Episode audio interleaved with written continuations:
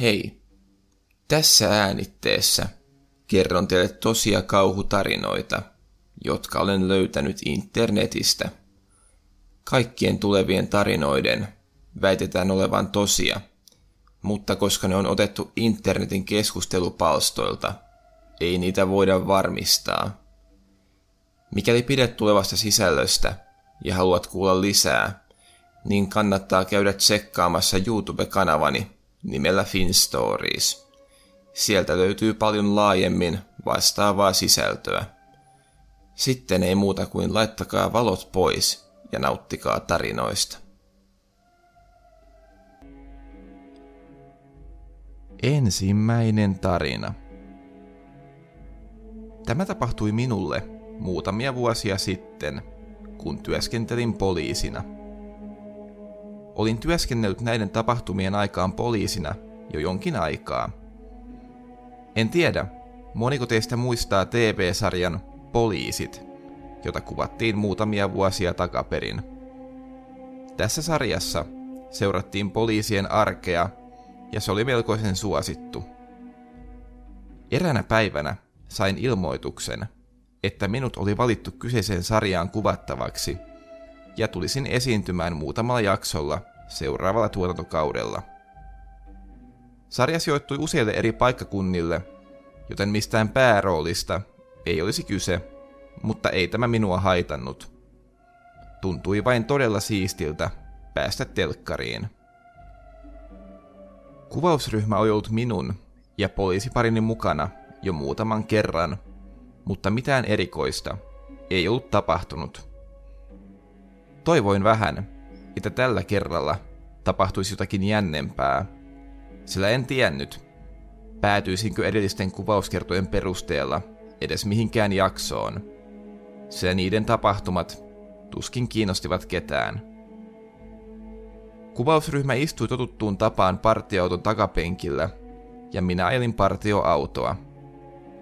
Olin aivan ekstra tarkkana näillä kuvausryhmäretkillä, ja katseeni haravoi ympäristöä milli milliltä. Alkupartio sujui rauhallisesti, mutta sitten saavuimme kaupungin pahamaineisemmalle alueelle. Tiesin, että täällä jos jossakin tapahtuisi jotakin – Ajelimme erään hylätyn huoltoaseman ohi, jossa oli usein aineiden käyttäjiä tai muita laitapuolen kulkijoita viettämässä aikaa. Sisäisesti hieman ilahduin, kun näin, että sen sisällä kajasti valoa. Joku oli siis siellä viettämässä aikaa ilman lupaa. Sanoin parilleni ja kuvausryhmälle, että käydään katsomassa millä asialla siellä ollaan. Kerroin kuvaajille, että tuskin luvassa on mitään vakavaa, mutta emme voi antaa ihmisten oleskella yksityishenkilöiden omistamissa paikoissa. Emme tuossa vaiheessa vielä ymmärtäneet tilanteen vakavuutta, ja lähdimme melkein sananmukaisesti ovet paukkuen kohti huoltoasemaa. Kun olimme päässeet noin 10 metrin päähän huoltoasemasta, niin huusin – että tulkaa ulos sieltä, niin jutellaan vähän. Olin varma, että tämä käsky tepsisi, ja pian saisimme eteemme jonkin sekavan joukon, jota voisimme läksyttää. Näin ei kuitenkaan käynyt, vaan hämmästykseksemme huoltoasemassa kajastava valo sammui ja tuli aivan hiljaista. Katsahdin pariani ja kuvausryhmää ja sanoin, että käydään hän katsomassa, mitä sisällä on. Menimme oven eteen, ja kuten ajattelinkin, niin se oli jälleen murrettu.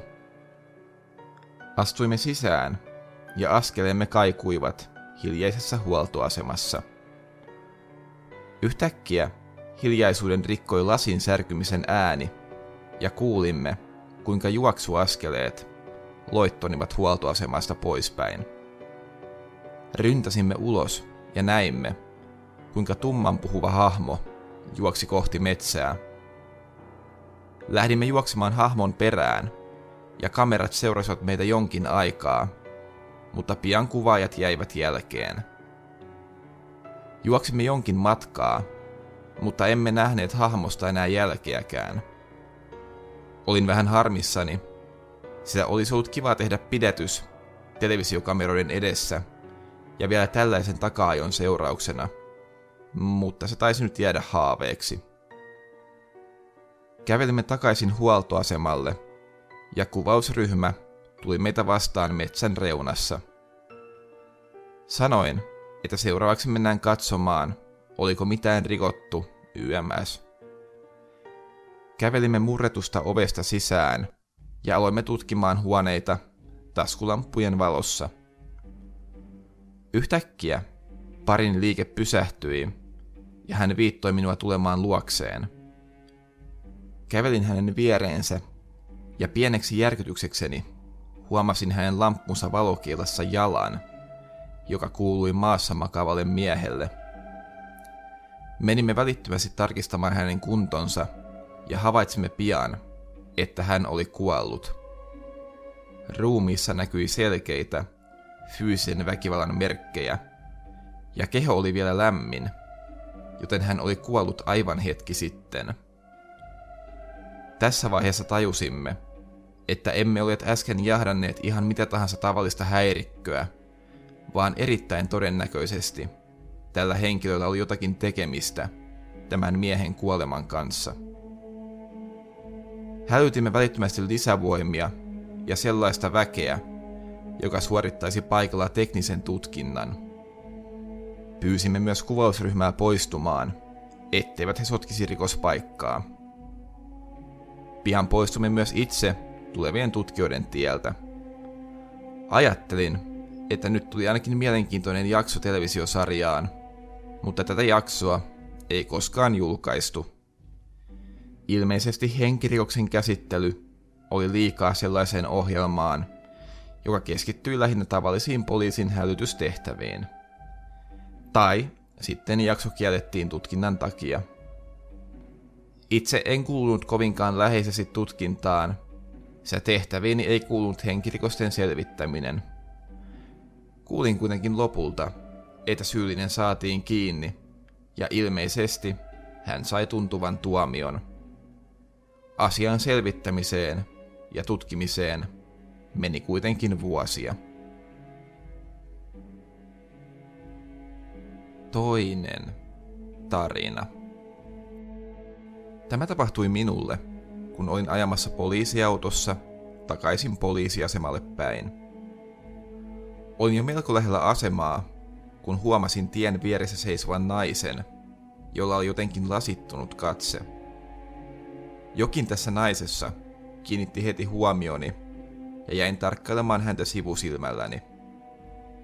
Onneksi tein näin, sillä kun käännyin kohti poliisiasemaa, niin tuo nainen otti muutaman juoksuaskeleen ja hyppäsi poliisiautoni alle.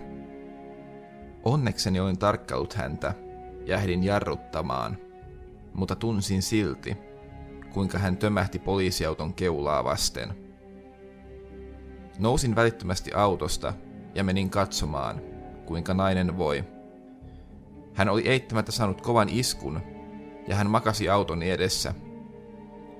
Yritin saada hänen kontaktia, mutta hän ei vaikuttanut reagoivan mihinkään kysymykseeni.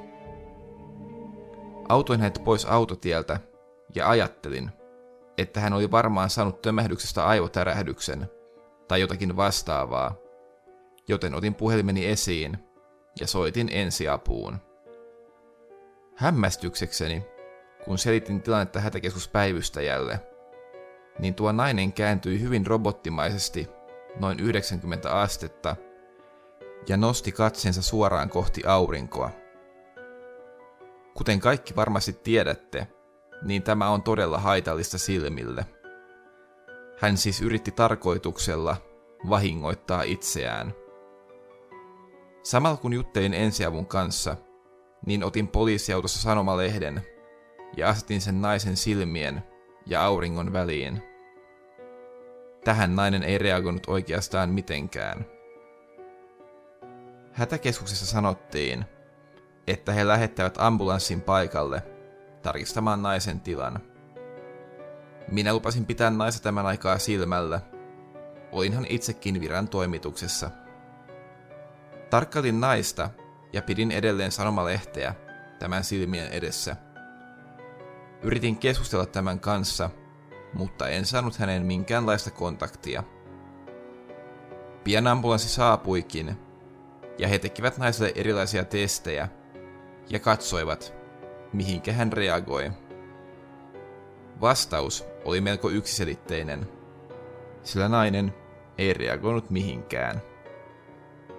Kun testit oli tehty, niin ambulanssin henkilökunta päätti, ettei naista voinut tähänkään jättää, ja päätti ottaa tämän sairaalaan jatkotutkimuksiin.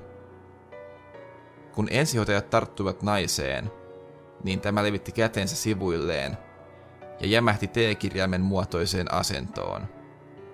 Hän oli täysin jäykkä, eikä hänen asentonsa muuttunut, vaikka kannoimme hänet ambulanssiin. Olin viranomainen, joten avustin ambulanssin työntekijöitä heidän työssään ja saatoin naisen sairaalaan. Jokin tässä naisessa oli todella outoa ja hän jäi mieleeni. Menin viikon päässä sairaalaan kysymään hänen vointiaan, ja shokikseni kuulin, että hän oli viettänyt koko viikon tuossa kyseisessä asennossa. Se oli todella järkyttävä kokemus. Olen melko varma, että tuo nainen oli riivattu. Mutta kun edellisen kerran postasin tämän tarinan, niin joku kommentoija sanoi, että nainen sairasi todennäköisesti skitsofreniaa – Sekin kuulostaa kyllä todella karulta kohtalolta. Kolmas tarina. Taustatietona voisi kertoa, että minun isäni oli poliisi, kun tämä tapahtui. Olin itse tähän aikaan vielä lapsi, mutta muistan tämän tapahtuman selvästi. Olin ollut kylässä ja olimme isäni kanssa ajelemassa kohti kotiamme – Juttelin isälleni niitä näitä, mutta yhtäkkiä huomasin, ettei hän enää reagoinut puheeseeni kunnolla, vaan vain hymähteli joitakin epämääräisiä vastauksia. Näin, kuinka hän vilkuli jatkuvasti taustapeiliä. Tässä vaiheessa minäkin kurkistin olkani yli ja huomasin, että meidän takanamme oli jokin auto, joka ajeli aivan kiinni meidän puskurissamme. Isäni alkoi tekemään käännöksiä, jotka harhautuivat pois reitiltä meidän kotiimme. Ja tässä vaiheessa minä aloin todella huolestua. Ajoimme melko lujaa, mutta tästä huolimatta auto pysyi perässämme. Isäni otti puhelimen toiseen käteensä, näppäili jonkin numeron, laittoi kaiuttimen päälle ja käski minun pitää puhelinta – kun puhelimeen vastattiin, niin isäni selitti lyhyesti tilanteen. Puhelimessa tuli hetkeksi hiljaista, mutta sitten sieltä alkoi kulumaan taustahälinää, ja he kysyivät meidän sijaintitietojamme. Isäni käski minun lukemaan kadun nimiä puhelimeen, ja minä tein ääni väristen, työtä käskettyä. Isäni kiihdytti edelleen vauhtiaan. Vilkuin jatkuvasti taustapeiliin sen, minkä kadun nimien lukemiselta kerkesin, ja huomasin, että tuo auto roikkui edelleen perässämme. Tulimme eräseen risteykseen, jossa meidän oli pakko hidastaa vauhtiamme, ja mietin kuumeisesti, mitä kävisi, jos joutuisimme pysähtymään. Kun jarrutimme risteykseen, niin meidät ympäröi kuitenkin sinisten ja punaisten valojen aalto joka suunnasta. Poliisiautot ympäröivät meidät. Autot saartoivat meidän perässämme olevan auton, ja me kurvasimme vieressä olevan huoltoaseman pihaan. Näin, kuinka autosta revittiin ulos kolme miestä. Heidät raudoitettiin ja vietiin poliisiautoihin. Isäni käski minun odottaa autossa ja hän meni juttelemaan jonkun poliisin kanssa. Kurkin autosta epätietoisena siitä, mitä oli oikein tapahtunut. Kun isäni saapui takaisin, niin hän kertoi tällä hetkellä työskentelevänsä ison huumejutun kanssa, ja nämä miehet liittyvät jotenkin siihen.